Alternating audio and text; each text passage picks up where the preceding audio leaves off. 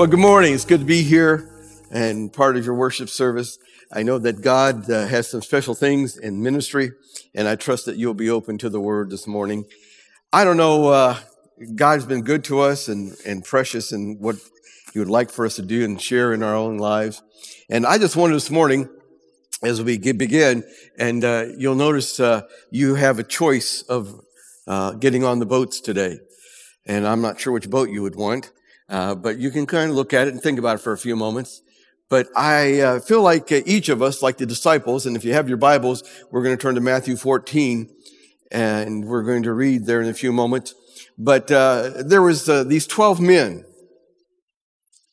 and they had experience, and they had ideas and thoughts, but uh, they were in a boat.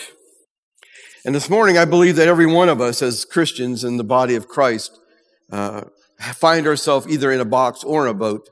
And that's what I want to deal with a little bit this morning in the church. Through the years I've uh, dealt with, and you just saw this little video clip, uh, and I want you to know over forty years of ministry, I've seen each one of those. They've all come to my office somewhere, someplace. And uh so I just want you to know that that's part of this whole message, and I think Pete kind of picked that up a little bit on that. But I just believe that God wants to work in all the churches and all of our lives. And to make those changes, I believe that we look at this story, and I hope it won't be a little different than you've heard before as childhood, other factors. But uh, as we look at this, verse twenty-two, I want you to put yourself in the boat. I want you to be there. I want you to recognize who's in the boat. Again, we know that uh, they talk about the fisherman boat, and we talk about the areas of the disciples being in that boat. But the key behind it is that we understand the idea is that they stayed in the boat.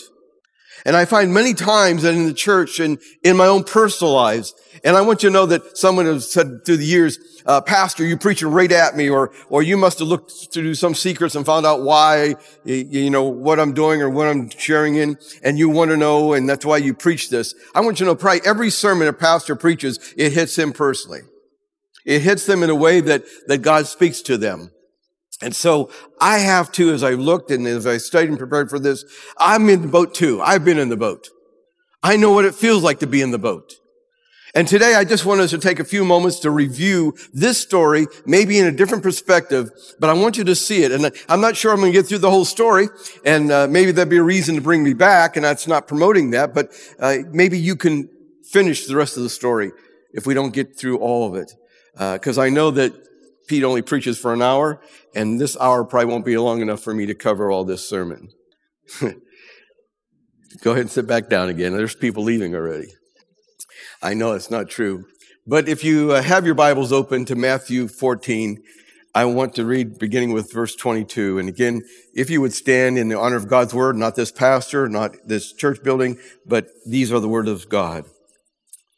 Immediately, Jesus made his disciples get into the boat and go on ahead of him to the other side, while he dismissed the crowds. And after he had dismissed them, he went up upon a mountainside by himself to pray. When evening came, he was there alone, but the boat was already considerably, considerably distanced from the land, buffeted by the waves because the winds was against it. During the fourth hour and watch of the night, Jesus went out to them walking on the lake. When the disciples saw him walking on the lake, they were terrified. "It's a ghost," they said, and cried out in fear. But Jesus immediately said to them, "Take courage, it is I, don't be afraid." "Lord, if it is you," Peter replied, "tell me to come to you on the water." "Come," he said. Then Peter got down out of the boat, walked on the water, and came towards Jesus. But when he saw the wave, the wind, he was afraid and began to sink, cried out, "Lord, save me." Immediately, Jesus reached out his hand and caught him. "Oh, you of little faith," he said, "why do you doubt?" And when they climbed into the boat, the wind died down. Then those who were on the boat worshipped him, saying, "Truly, you are the Son of God." Bless this time, we ask in Jesus' name. Amen. Amen. Now, there might be a reason, and I want you to share this a little bit. I can understand the fact that if the disciples were in the cruise ship, why they stayed there. I don't know if you've ever been on a cruise ship, but uh, I have been vacations and different things, and we've had an opportunity to do that. And I want you to know that there's people saying, you know what, you have to get a good book, you have to go out to the pool, you have to get out in the sun and just read your book. I want you to know when I went on the cruise, I did have a book, but I sat inside next to the ice cream machine because it's all you can eat. It's everything you want going on and on. And who is going to waste your time out there getting burned up in the sun trying to read a book when you can read a book and have cookie crumbs all over the place and ice cream to the limits? So I understand being comfortable in the areas of the cruise ship. But the idea is that they were in the fishing boat. They were in a fishing boat. Nothing fancy, no modern conveniences, nothing there. And besides that, it says in the scripture that it was bouncing up and down. The waves are causing all kind of dissension, and they were afraid of what happened and what was going on in their life. And so they're there, and they're floating along. And the scripture tells us that as they're doing that, they're fearful. They're wondering and questioning themselves again. You know, why didn't Jesus come with us? If this happened, he could be with us. Because you see, this is the same group of people. If you look back in Matthew, they went through this process already. Only at this time, Jesus was on the boat. See, they experienced this already. This is not anything new. They experienced the fact that Jesus could do great things. You see, Jesus was the one that they had just left that fed five thousand people. And that wasn't counting the children and the spouses. They saw such a great miracle take place. And they saw back in Matthew eight where the scripture is clear that, that they said, you're going to allow us to drown. And he said, literally, again, back to the lack of faith. And it says the disciples went out and woke him and said, Lord, save us.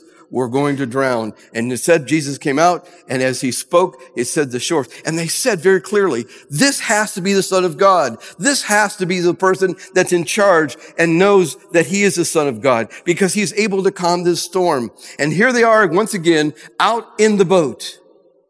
Now, there's something about being comfortable, and I can understand that. I can comprehend that. A few years ago, uh we, as some of the pastors and friends of the church, uh, went out and rented a place where we could go fishing out in Lake Erie. And it was a huge boat. I mean, it was nice and it was comfortable. And again, they had all the modern day things on that boat. I think everything on that boat, to the fact that if you're catching walleye, it has a calling card that goes down in the lake and, and calls the lad because they could see where the fish are at. Everything was fabulous. The problem was that it was all foggy. We're eight miles out in Lake Erie, and all of a sudden we hear these two men voices yelling out to us, is there anybody out here? And so the captain of our boat kind of moved a little bit closer to them, and here are two men with a little outboard motor, almost eight miles out in Lake Erie, almost to the Canadian border, and they ask us, with all this fog, could you point the way to land? The captain said, would you like to get on here? And we're going to go in a couple hours. You can go with us. Oh, no, this is our boat. We're going to stay with our boat. We're going to, you know, deal with it. And they pushed away and again floated out into the areas of the fog. I, I just sat there thinking to myself, why would someone in that condition, foggy, not being able to see shore, nothing, because they were comfortable. It was their boat.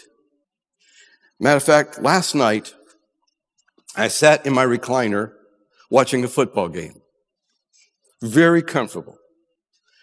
Thank you, Ohio State, for allowing me to go to bed early last night. Because by fourth quarter. But I sat there, and it wasn't that I saw and enjoy a football game. It was the fact that it was my chair. Comfortable. And I have found that through the years that in the church, personally, and also as a church, we get comfortable. And when real opportunities come our way as a church, something that's unusual, something that's totally different, we would rather stay in the condition or in the situation we're in than to break out by faith and do something new and to believe in Jesus Christ. And so you see this morning, we need to learn as the body of Christ that we need to get out of the boat. Now, I don't mean you just got out of a boat. I mean, get out of the boat. The idea this morning is that we get so comfortable in our church, in our personal lives, and we've gone through hardships, and, and we're just kind of basically staying. And these disciples were fishermen. They wanted to stay in that boat. They knew that boat, and they thought they could live in that boat, but they were afraid in that boat. They weren't concerned, and they weren't doing anything that Jesus wanted them to do. And so this morning, where are you in this story as we share this? Has something in your life? Has there been a death? Has there been sickness, financial problems, circumstances in the community or your neighborhood? What is it that causes us to get to a position of saying, I'm comfortable? It doesn't look like it. It's a small boat. I'm in a small area. I'm not reaching anyone. I'm not touching anyone. My life's not growing. I'm not doing what God wants me to do. But you know what? I'm comfortable. I'm comfortable. You see, we have sometimes, and I've even done it, the judgmental of the disciples saying, man, they knew Jesus. They walked with Jesus. Why would they even treat him this way? Why would they just kind of, but you see where I am sometimes in the story is that I find a comfortable place in life where it seems like nothing is affecting me or something's going away. I need to stay right here. I had a great aunt that, uh, again, back in Pennsylvania, they didn't have a lot of transportation, but she would drive three hours or drive, walk three hours to be with my grandmother, and in ten minutes, turn around and say, I have to go home. My father drove all the way to see Cindy and I in Roswell, New Mexico, when I was the youth pastor, and they were going to stay a whole week, and after two days, he says, we got to get back home. I could never figure it out, but the reason was that somehow in our family, we felt home was the safe place, home was the comfortable place, and so if we can hide out there, we would be okay the rest of our life. And the disciples thought, you know, if we just stay in this boat, if we just stay comfortable, we'll be okay. The problem with it is they weren't achieving or stepping out by faith. And there's a problem there. And so this morning, I wonder if we go ahead about those in the boat. The scripture says they looked out and they saw Jesus and they thought he was a ghost. Now tell me something. If you've been walking with him, eating with him, talking with him, wouldn't you even recognize, have you ever had a phone call where you've recognized the voice before they even say who it is? Well, Jesus has been talking to them, preaching to them, sleeping, eating, doing all these things, and they look out and they didn't recognize him. The same guy that just fed five thousand people and all the areas of looking in Matthew, go back, he talked to them about the Beatitudes, he talked about them about faith, he taught them how to pray. I mean, he did all this, and now he's walking out to them and they didn't recognize him. Maybe it was in the fact that they were in their comfortable place, their boat, their comfort, and so they didn't recognize him because they didn't want to recognize him. But this morning, are we kind of like those of the disciples? Finally, in the calm of the areas of life, Jesus says to them, it is I, don't be concerned. And Peter, we know him. He's the one cut off the ear. He's the one's always not going to deny Jesus. I mean, he had his faults. But you know what? He was the first one to the edge, ready to walk out. But have you had this? Have you been this or their story? Is it a fact that he was ready to go? What are the other eleven saying? Have you heard it before? Here's John. Remember, John's little story was he wanted to be on the left and right side. He wanted to be in front. So he's saying, you know what? If I could have been first, I would have went off the boat. We've heard that. If you just give me the opportunity, let me be the one that gets all the praise and all the glory, I'll go ahead and be first. There's Judas. In the back of his mind, I can hear him say, in the fact, you know what? I've been trying to get rid of them anyway, including Jesus. So I'm not walking off of here. And then the others are chattering in. Oh, he's always wanting to be first. Oh, he's always wants to show things off. He always wants to be the boss. He always wants to do this.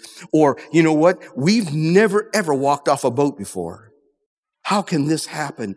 And so all these disciples, and I can tell you through the years, and probably you've had that, is that you've wanted to do something for God. You see, God is pretty clear. He says the same yesterday, today, and forever. But, you know, there's different times that God has kind of mixed it up a little bit. In the Old Testament, there's a prophet that he asked to marry a prostitute. Totally goes against the grain. There are other times that a donkey talked to the prophet. I've had donkeys talk to me. Oh, yeah. Two-legged, two-legged ones. They've tried to convince me that their way was the only way. And so we see that, that all this is going on, and Peter's standing there, and again, he has to be shaken up, and there's boats floating around. But here's these disciples. And you see, we've all been in that boat. We'll say, you know, if they do that, the church will go under. You know, if they do that, or they change that, or they do these things. I mean, we've gone through. This morning, can I say, praise the Lord for the music you have in your church. Thank the Lord. It's wonderful. You can't believe some of the places I'm going. I won't, that's a whole new story. But thank you for the music and the praising of God in God's house. That's what it is. Oh, we just didn't do it that way. How we didn't do that, factors. But you know what? There are many through the years that changes have happened. And just like the boat people, they're saying, we just never did it this way. We never had this. We didn't go through this way. And they're complaining and griping and, oh, we're going to go under. We're going to drown and the boat's going to capsize and everything's going on. And here's Peter just standing at the edge. Have you been there? I've been there. But God wants to create miracles. And you say, it doesn't happen that way. It doesn't take place that way. I pastored in Cary, Ohio, and was going to district assembly. Two of our five-ton units on the roof of the church were totally down. And it was sealed. It was similar like this. It was very hard to keep it cool, stuff, and, and the air conditioners. And so we hired a company to come out and fix the air conditioners. Again, two ten-ton.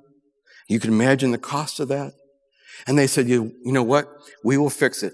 When I came back from a district assembly that we have as a church, Nazarene, they were gone. Both units off the roof. I tried to call the company and no one answered. So now we don't have just two ten-ton units gone. There's two holes in the roof. So I called around and they said, well, you have to call this person. It was an attorney. And I said, our units are gone. And they said, you know, this company went under and uh, you could get signed up, but you'll be about fortieth on the list if anything is recovered. And I mean, I said, again, I, I never, ever, ever believed this. I can't understand what's going to happen. And boy, I just crawled into that comfort area, you know, the whining and the griping and the crying and the why me and all these factors. And the church board basically did the same thing. And then someone came up with an idea. Pastor, why don't we pray about this and ask God to help us? Duh. We're in the church. Let's pray and ask God to do a miracle. Here's Peter standing at the edge and showing us, again, an area of faith. And the miracle was simply this, folks, that we can understand. And I believe that God wants to do more of those. I think God wants to turn things upside down. He's not settled for just being comfortable in our state. It was just us. We'll come in here, have our services, go home. We've had a religion. We have our little thing. And, and we need to touch our world. There are people that are lost. You have brothers and sisters. You have relatives. You have moms and dads. They all need to know Jesus Christ as their personal Savior. And I believe that those disciples griped and complained, and at least Peter stood up and said, okay, I'm going to try something. The story is simply this. I had a company call me that was close to Cary, Ohio, and they said to me, we understand that they refurbished these and put them on our building. And he says, I'm going to tell you what. I called my company, Heads Up C E Os, and we're going to put two brand new units on your building for free. Ever have a miracle that God has created in your life? I hope you've had an opportunity. I have. It's the greatest thing in the world.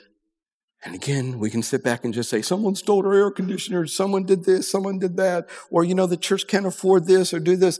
I'm saying to you, God wants to shake and turn things upside down. And I, hey, are we in this story? Are we on the edge of that? Are we sharing that? The idea is that, that Peter stepped out by faith, and God helped him in the areas of stepping out in that water. And when he stepped out, you need to notice something. It was cold. It was windy. But you know what? He was safer on that water than he was in that boat. Do you hear me this morning? Go ahead and stay in that comfort area. You think you are safe there. Hide there.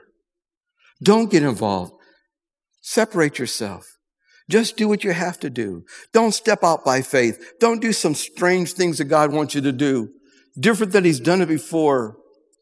Just keep on staying in that comfort area and see what transpires, because a little bit longer, that boat would have been upside down. And I know there were fishermen, but they probably would have drowned. But Peter got off of that boat, walked onto the water, and he took a step of faith. Can I say something to you? I want the church to be what God wants it to be, a soul-reaching community, touching the lives of babies and senior adults and everyone in between. I don't have enough time. I, Did you give it to God?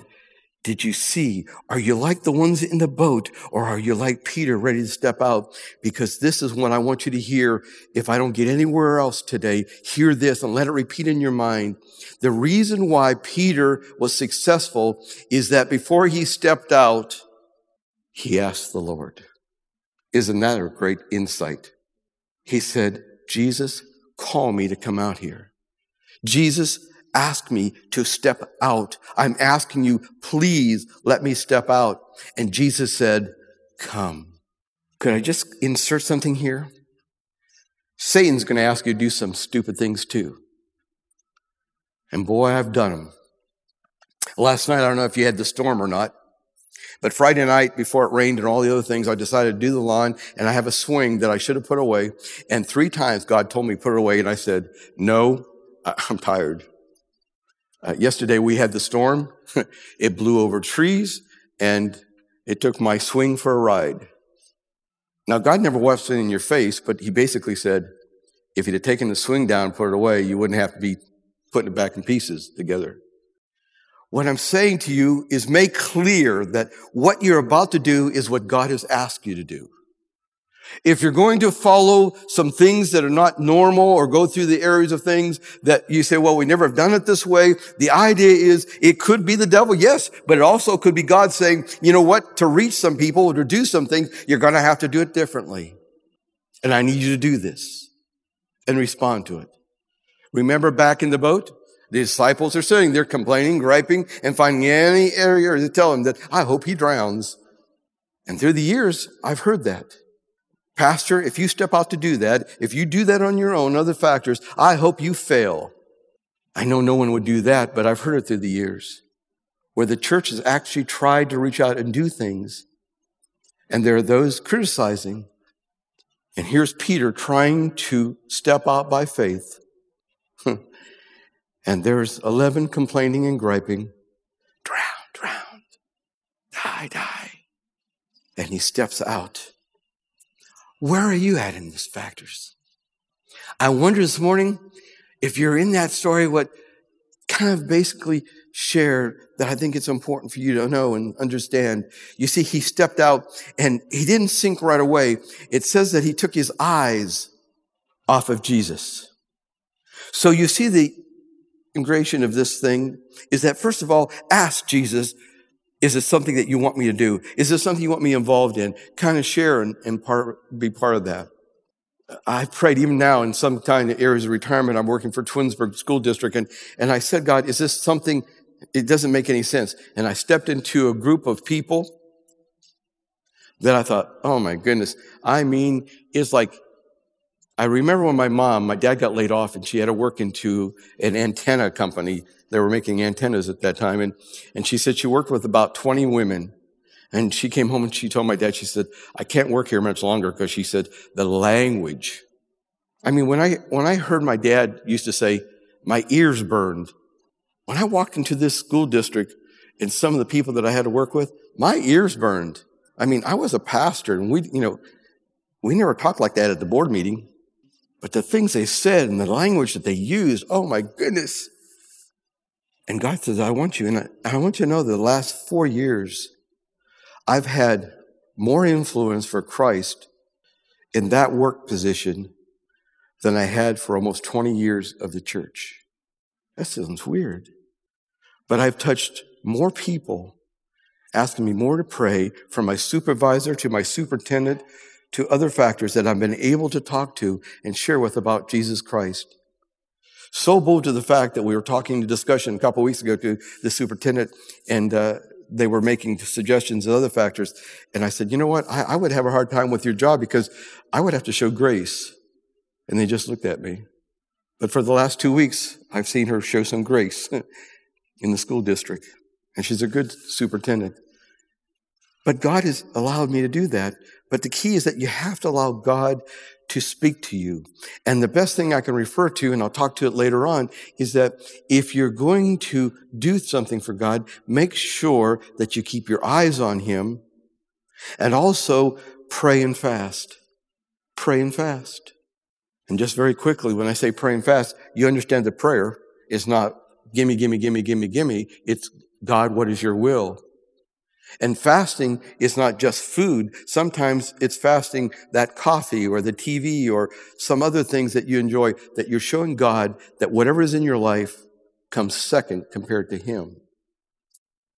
And so Satan will suggest you. Again, I believe that Peter probably would have drowned if it was Satan talking to him, but it was Jesus talking to him. Something different, something out of range. It was walking on water. They've never done it before, never requested it before, but Jesus said, if you would come, you can walk. And so it happened. Are you there today? Is Jesus asking you? Is God trying to direct your life into some area, some place that He wants you to be active as a witness, not just yakking and not just criticizing people or telling them they're going to go to hell, but He says, I need you to get into this life. You need to be part of that. Has He ever told you maybe to buy someone's dinner at a restaurant or to take some food someplace? Have, have you allowed God to just speak to you? It doesn't always mean that you go before someone and, you know, just tell them, you know, you're going to hell and blah, blah, blah. Sometimes just living Christ before them. And so Peter believed, had faith, and he stepped out. But the scripture goes on, as you know, immediately as he stepped out, he began to walk. And the scripture says he began to sink. I can hear again those disciples on the boat. Oh, good. This will take care of this little brave guy. He began to sink. And the scripture says that he began to sink because he took his eyes off of Christ, off of what He wanted him to do.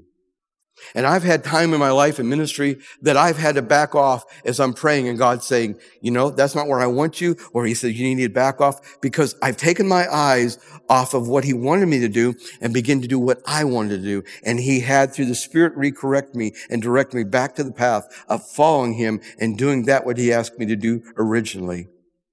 And so Peter, before we criticize him, he's the only one out of twelve that walked on water. He's only one that walked out of water. He heard the same things. They saw the same things. They saw all the miracles. And you would think they'd all be lining. And all twelve of them, they were walking across that water. Only one.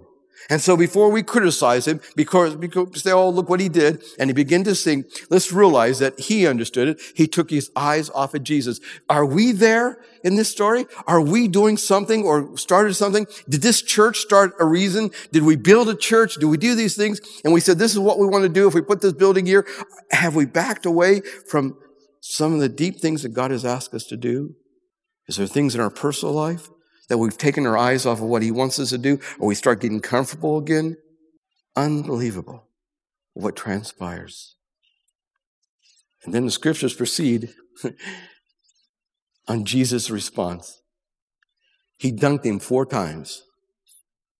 He let him sink about ten foot into the water.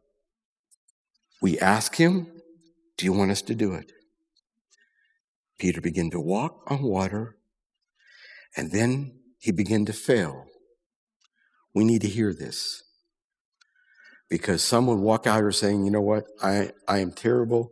Jesus asked me to do this. God's wanted me to do this. I should have done this, and I backed away from it. No, you took your eyes off and you begin to sink. I've sinned.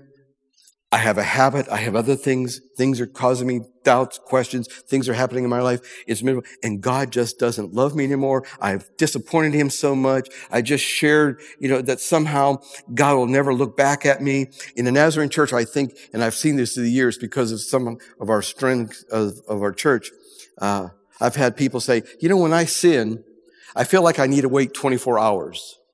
I need to have a punishment time.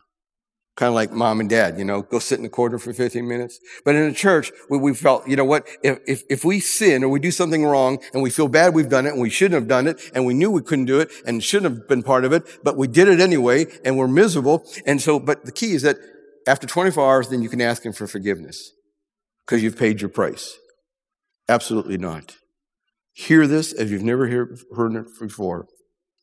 If God has asked you to do something, and you begin to do something, and you begin to fail, and you're being drowned in the situation, he doesn't stand back and just say, you deserve it. Go ahead and drown. Peter, let me just step on your head one time. Let's try it one more time. Hold it now. That's kind of like the friends at the pool that start doing this bobbing and put you under. I want you to see verse thirty-one. As soon as Peter began to sink, and he knew why, he kept his eyes on the wind, he cried out, Lord, save me. The scripture does not say twenty-four hours. It doesn't say two hours. It doesn't say two minutes. It doesn't say ten seconds. What it says is immediately Jesus reached out and grabbed his hand and caught him. Folks, that's the kind of God we have. That's the kind of Savior we have. That's the one that we need to know. Okay, let's say it as the church. We have failed, miserable. So we sit around for the next few years. Oh, we've failed and we deserve all this. No, the idea is that God forgive us for what we've done and what we haven't done, and we ask for forgiveness. And God is not one of those that say, okay, what, you know, make your life miserable for the next two days or ten years. I believe that like Jesus, when we personally as a church or personally in our lives, he wants to reach down immediately and grab and pull us back up and get us back walking on water again.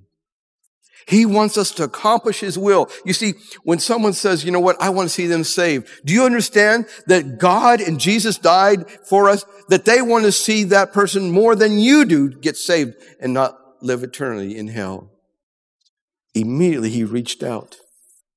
And so are we there this morning? I've failed miserable. I'm not reading my Bible. I'm not praying. I've sinned. I keep on sinning. I have this habit I can't get over, and I keep on doing this and factors. Quit beating yourself up and allow God to begin loving you and caring for you and reaching you and lifting you up out of that deep, dark clay. Let him help you. Let him forgive you. You see, this is the same God when the disciples said, you know, when someone does something against us, Lord, should we just give them a couple of chances? Could we just wipe them out and just do something to destroy them? Can we just get back at them or whatever? Jesus said, no, get this one. seventy times seventy times seventy times seventy. And I know that I'm adding to the Bible and there's danger of that. But he says, basically, you will always forgive them because I always forgive you. If you don't forgive them, I won't forgive you. But we serve a God that loves us and cares for us. And he's glad that we're making an attempt to do something for him. And if we fail, and maybe it's miserable, maybe we're not doing a good job, we can go to him and say, God, I need to do better. God, I'm sorry that I've messed this up. God, I'm not keeping my life in order. Lord, our church is not doing what you've asked us to do. And we ask you to forgive us. I ask you to just get us back on the rope, get us back on top of the water again, and help us walk towards those things that you would have us do. That's the kind of Savior that we have. That's what we need to share in and minister in. This morning, the key is this. How would you like to get out of the boat and walk on water? How would you like to do that? This morning, I looked in the scriptures and I want you to kind of see this. The key is that if we somehow walked on this water, the idea is that Scripture says that the wind died down. And what I find is that even if the wind doesn't die down, if I'm doing what God wants me to do and I'm exactly where He wants me to be part of, the wind doesn't seem as strong. The pain doesn't seem as strong. I've seen good, born again, wonderful Christians laying in their deathbed. And you would think that they would be cursing and, and saying, God, how can you do me, treat me this way? How you can do that? I want you to know, I've sat there and in keys that they were dying, I'm living, and they're the ones that act like they're living. Because they're praising God, honoring Him. And when I walk in, nurses will say to me, that is one great Christian. Oh, they're laying in bed and they can't move and they're about ready to, to pass away. But they are smiling and praising and quoting scriptures and, and doing nice things and kind things. I like to uh, brag on my mom and my dad because they're great Christians, great influence. I've always told people I will never have a reason to walk away from God because they have shared with me a great experience. My mom was deathly sick. She was taken by ambulance to the hospital. And uh, I went to visit her, and I walked in, and her bed was empty. You know, the first thought is, empty bed, mom's gone. And a curtain was pulled in the room, and I heard she was one of the greatest singers. She was singing a song, I'm thinking. So I said, Mom? Yeah. And I walked around, and here's this fragile senior citizen. And my mom had her hairbrush, and she was brushing her hair, singing these wonderful Christian hymns. And I said, God, I want to be like you, God, but I want to be like my mom. In her most darkest sickness of life, she's sitting there combing the hair, brushing it, singing, and bringing comfort to someone that was dying. And I want you to know that if we get the right perspective and we see Jesus as we need to see Him, not the waves around us and how things are bad and terrible around us, if we can keep our eyes on Him, even when all this is going on, He's not guaranteed us that we would never have problems or circumstances, but He's promised that He would go with us and be with us. And I can tell you, I can go anywhere with Jesus Christ in my personal life. If He's walking with me, I can walk anywhere. And this morning, the waves are kicking around. We need to walk with Jesus Christ. But how would you like to get out of the boat and walk on water? The last verse in this scripture makes reference to it. They realized that truly He was the Son of God. Do you know that this morning? Do you know Him in your own personal life, that He is the Son of God? That makes a big difference. If you're still questioning that or doubting it, or you've kind of cast it off, you probably are not going to feel happy, and you're going to be standing on the boat or in that comfortable place. But the kai is that they realized that He was Jesus Christ, the Son of God. The second thing to get out of the boat and start walking in water is that we need to see, simply ask Him first. God, am I where you need me now? What do you need me to do? What is it that you need me to be part of in this world? And then, as I shared earlier, praying and fasting. After we feel like we have His approval, we need to ask prayer and fast and ask God what direction, what we need to do. And then above all, and you've heard this, but I find myself drifting, keep your eyes on Jesus and nothing else. I believe this morning that there's a lot of things trying to take our attention. Peter had the waves. We have our world. You know how sad it is. I don't need to discourage you and frustrate you enough. I certainly believe that God says and promises in the Word that in the latter days He will pour out revival upon all the land. I'm looking forward to that. But as long as the world is here, it's going to treat us and throw things at us that make us miserable and uncomfortable.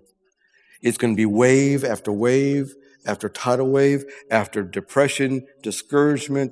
I mean, if you listen to the news or read the papers, you almost want to commit suicide yourself because of all the nasty stuff that goes on. But Jesus said, those are feelings of the world. Go with me Walk with me and keep your eyes on me. Keep your eyes on me. This morning, I want to close in prayer. And I want you just to ask that question this morning. How would you like to get out of the boat and walk on the water? How can I do that, Lord? And if you are walking and doing, and you're exactly where Jesus wants you to be, then I want to praise and thank God that he has you going. But if you're in that comfortable stage where you say, you know what, I have a few more years to do this, and I'm going to do that, and on and on again. I used to tell those in my church, they say, you know, Pastor, in two more years I get to retire. And when I retire, I'm retiring from the board too. And I always tell them, God only has one retirement plan, and that is to be transformed into a new being into heaven. And he'll give you your moving papers, transfer papers, if you just wait for him. Would you bow your heads with me? Our Father, I know Peter was not perfect. He denied, he denied Jesus, cut off the ear, and just on and on we could say he wasn't perfect. We're not perfect, but the key is he took a step of faith that many of us need to take. He stepped out because Jesus asked him to step out. He stepped out because he requested, Lord, call me and I'll come out. And he failed miserable. It looked really good for a while. And sometimes in our lives, it looks pretty good. And then somehow we get our eyes off of Jesus and look at circumstances. Oh, what if this happens or that happens? I can tell you that God's not going to drop ten million dollars down on the church's front lawn. But I am saying is that whatever we need, if we're walking with Jesus, he will provide it. He will deliver us. And he'll give us what we need when we need it. Father, I ask you to help us. Help us this morning to see where we're at. Are we sitting around comfortable in our spiritual life? Or are we doing and reaching where Christ would have us reach? Oh, I know sometimes the church can be the hardest place, and sometimes the place that we work. But I believe that God wants us to step out into the water. Every one of us should experience walking on water. And I don't mean going to a lake someplace. I'm talking about walking out where Jesus wants us to walk, and trusting in him and believing in him. And I pray, dear Lord, that if there are some here this morning that have tried that and somehow has failed, may visualize in their brain saying, Jesus, help me, and feeling the very hand of Jesus reaching down and lifting us up. For that's what he wants to do. He finds no joy in seeing us drowning. He sees real joy for us completing his work. Help us to walk on water, dear Lord. Get out of the boat and walk on water. We ask in Jesus' name. Amen and amen.